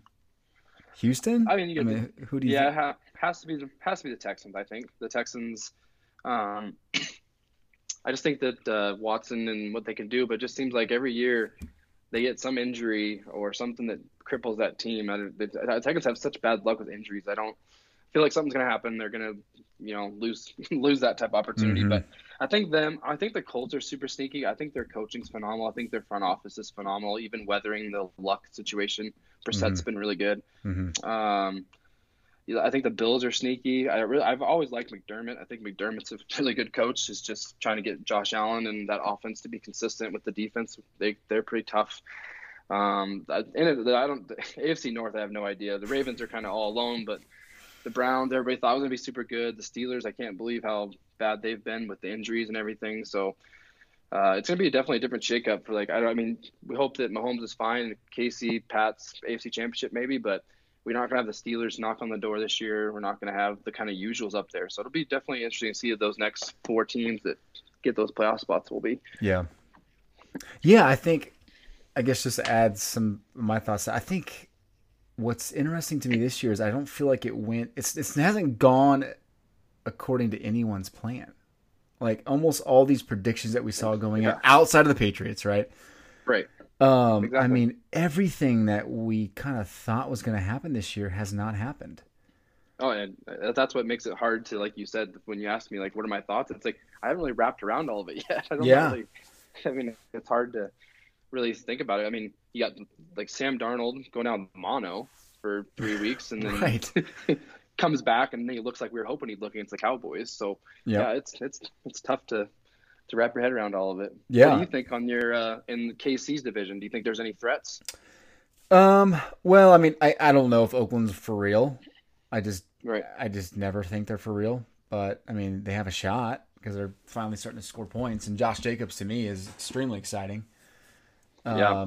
But I mean, Denver's obviously not a threat. Look at tonight. They're lifeless. Um, and then San Diego, yeah. I mean, my goodness, seriously, Phillip Rivers needs to give it up. Um, I'm I can't, I, I'm really surprised about San Diego. I think that's probably my most surprising take of the year is San Diego right yeah. now. Yeah, I, I think so. Outside of Cleveland for me, I think it's probably San Diego as well. I guess we got to say Los Angeles, don't we? Oh, yeah, that's true. I always forget that. Yeah.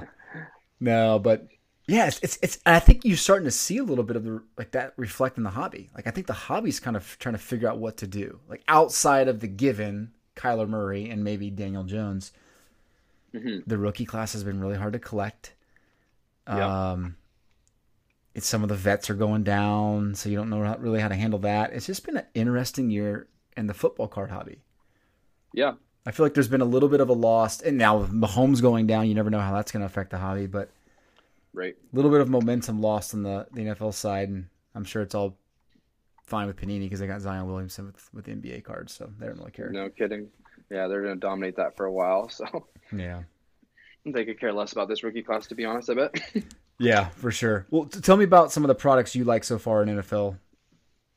In- anything stand yeah, like, out? Not a lot to choose from. Uh, four or five out there. Yeah, not a lot to choose from, but I think just kind of looking things over, I, I still liked the uh, – I, I like the Panini Contenders, the, the collegiate one. I like the college game. I've been an N F L draft fan my whole life, so all those college ones I actually like in terms of just collecting. Mm-hmm. In terms of value, I get it. Um, I think that – the uh kind of like looking at your list in terms of your what well, your top ten you sent me, which I think is pretty dang good. Like X R is surprising. I thought that one was mm-hmm. it was a lot better than I thought it'd be. I thought, like I told you uh, the other day as well, sorry, I know we have conversations offline, but Origins Origins just like when you first look at it, you're like, okay, are they trying to oversell something? I'm feeling mm-hmm. overwhelmed with how nice these how nice these look. Yeah. And then it got to the point where, okay, these are actually pretty good cards. And yeah. so I feel like those two kind of stood out to me so far in the early kickoff, but everybody's still waiting for uh, the next, you know, the next brand to come out. But I didn't really like Phoenix too much. It came out last two nights. They just kind of seemed okay. Yeah. Um. They, I don't think they're going to last be something that I want to invest in. Um. But yeah, pretty much I think X R and Optic are the ones that, or sorry, Origin's the ones that yeah. uh, stand out. Yeah, I think I'm with you. Uh, I mean, Unparalleled's nice, but. I, I've opened a few boxes and I haven't I haven't really enjoyed it this year. Really? Yeah, I don't I don't know what it is. It's something about it this year. I just I can't get behind it. Can't get excited about it. But it's all good. Uh, are you are you gonna start buying graded and, and, and kind of taking a different approach with the way you invest in football cards? What was we kind um, of talked about this a little bit. I'm I'm curious if you're gonna take a different approach with the way you you invest in football cards. I think. Well, yeah, that's a tough question, I guess, for me. I'm still wrapping my head around the grading and how I'm approaching it just because hmm. I think it's that part's new to me because, as you know, I was out of the hobby for a little while and I mm-hmm. came back. And so the grading and the breaking and all that thing is just completely new to me. Um, but, I mean, new and relative to time. Uh, but I think I think the safest thing is the guys I want to invest in, I think getting graded is the safest bet um, for sure. And then, but I do like the angle of getting – lots of raw and trying to get those graded to see what you can flip on those because I sometimes think they'd be undervalued when you're going for guys like, you know, if I want to go buy a lot of Nikhil Harry right now, I can get a pretty good lot for Nikhil Harry and see mm. if he comes back healthy and plays for the Patriots, right? Mm-hmm. So I think th- things like that kind of interest me in terms of uh, that special find, right? Yeah. But. Yeah. I didn't think about this, but how hard is it for you to get cards up there? I mean, do you, do you yeah. s- hobby shops? Yeah, so there there is some hobby shops, but obviously, you know, their main focus is hockey. So hockey's yeah. all over the place. Um, but like, you know, baseball's hard, like Bowman's hard to get up here. Uh, football, they do pretty good still because they're still a pretty good football crowd. But in terms of getting stuff up here, definitely is limited. So uh, when it comes to cards and stuff like that, like it makes more sense for me to be by eBay graded and that kind of stuff, just because I don't have to worry about the hassle of how I'm getting my products as much. But right, right, got it. Okay, are you a hockey collector? We've never discussed um, I'm this. Probably, no, I, I probably wouldn't be originally, but my son, that's what he loves, and so I probably will be. Event, like it's gonna come. Yeah. So he, he he just likes it so much, and that's what he plays for his sport right now. So nice, definitely. How, yeah. how old is your son again? So he's four. Yeah, he just had his fifth hockey practice last weekend, so he's he's loving it. Four years old playing hockey. Yeah, it surprised me. I've never. He's already skated more than I have in thirty-four years. So that's insane. Oh my gosh. Yeah. Yeah. It, so it's. So you've seen a lot a of sports. Feel. I mean, the way I kind of rank it in terms of like most entertaining at a young age, especially at a four-year-old, I think of like soccer being the most entertaining because you don't have to do a lot of like ball and glove and throw to first. Mm-hmm. Then maybe basketball.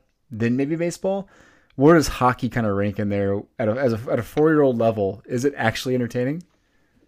Um, it, no, it, it, it is. I think it, right now it's kind of right now there. He's just kind of doing lessons. So he's not really playing games or anything. Oh, so gotcha, just watch. Gotcha. Okay. Yeah. So just kind of watch him because we started off with skating lessons, getting used to skating. And then once he gets out there, like he's just, he plays hockey at the house all the time. We have so many dings on our drywall for him that like, it's just nice to see him in his element and go out there. And he's got pretty dang good stick control already for a four-year-old where he's pushing the stick, you know, back and forth like you see on the, you know, the pros do and whatnot. So it's just fun to see him try to mimic things that he sees because he's just four, right? He doesn't know anything, but I'm trying to score a goal.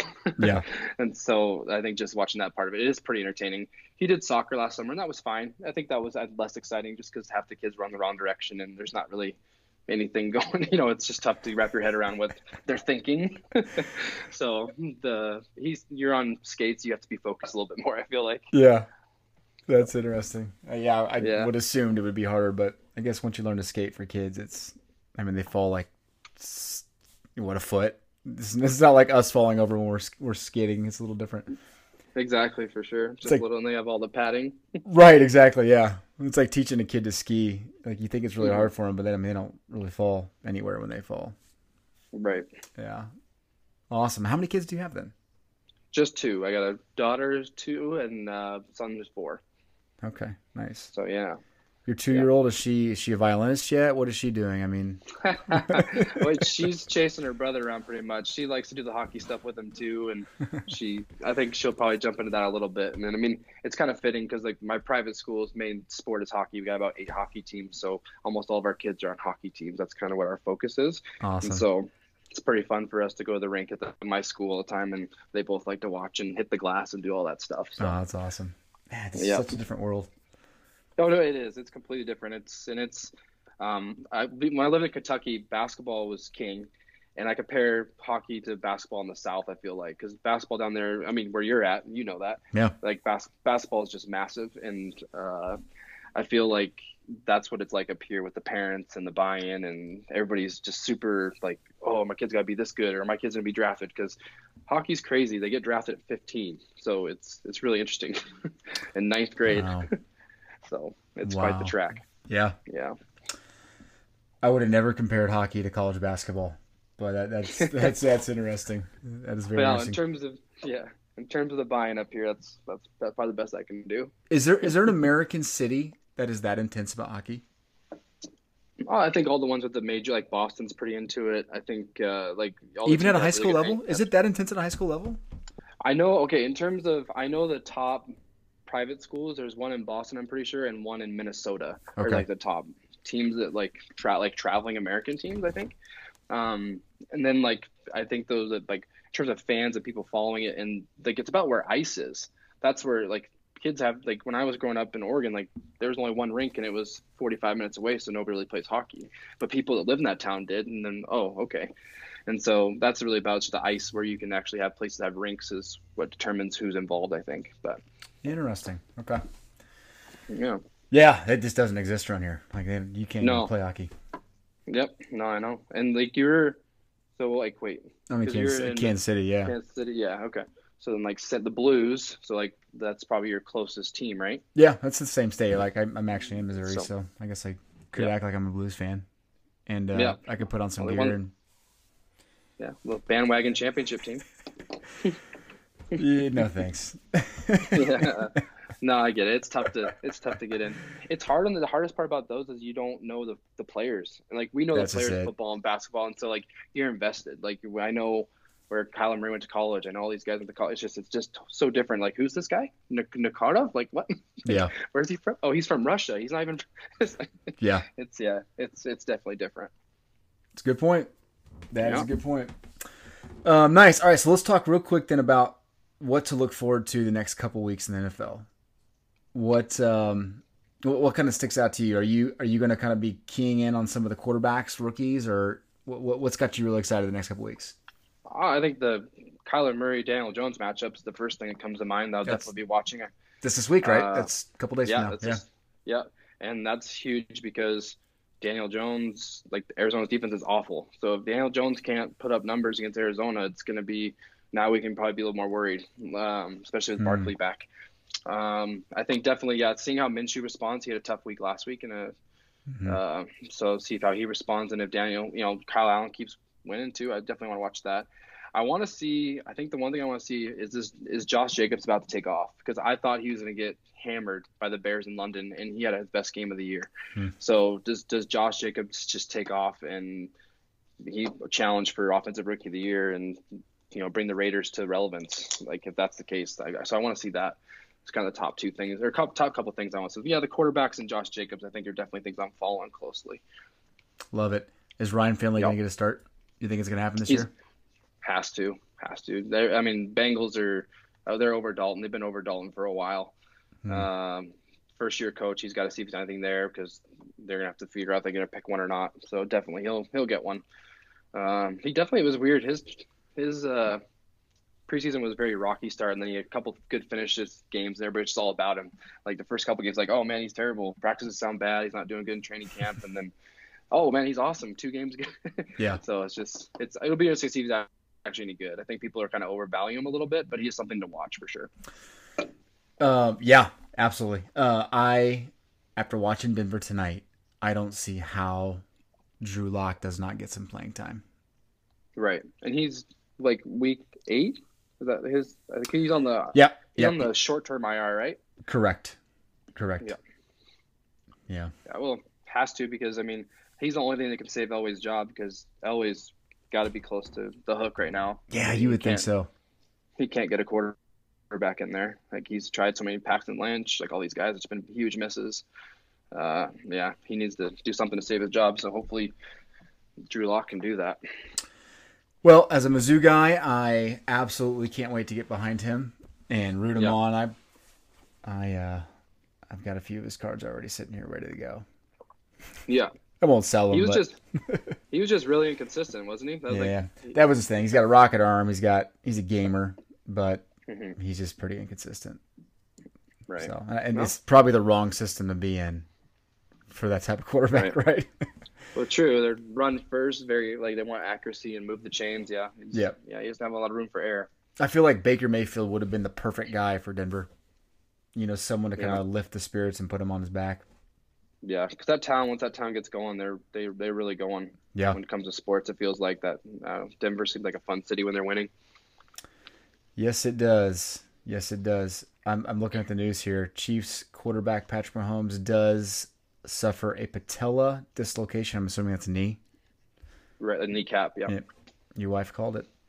Looks like they're going to yeah. undergo an M R I to determine if there's any ligament damage. That's the next step. Right. Mm-hmm. All right, well, get your prayers. Get your, get you know, make sure you do do your good deeds. um, awesome. All right, well, I'm excited. I'm excited to finally have you on the show. I'm excited to have you back in a couple weeks yeah. and see how things Perfect. look after week eight. But uh, awesome. Yeah, man. All right, thanks for having me. Talk to you. See you, Tyson. See you, buddy. Dude.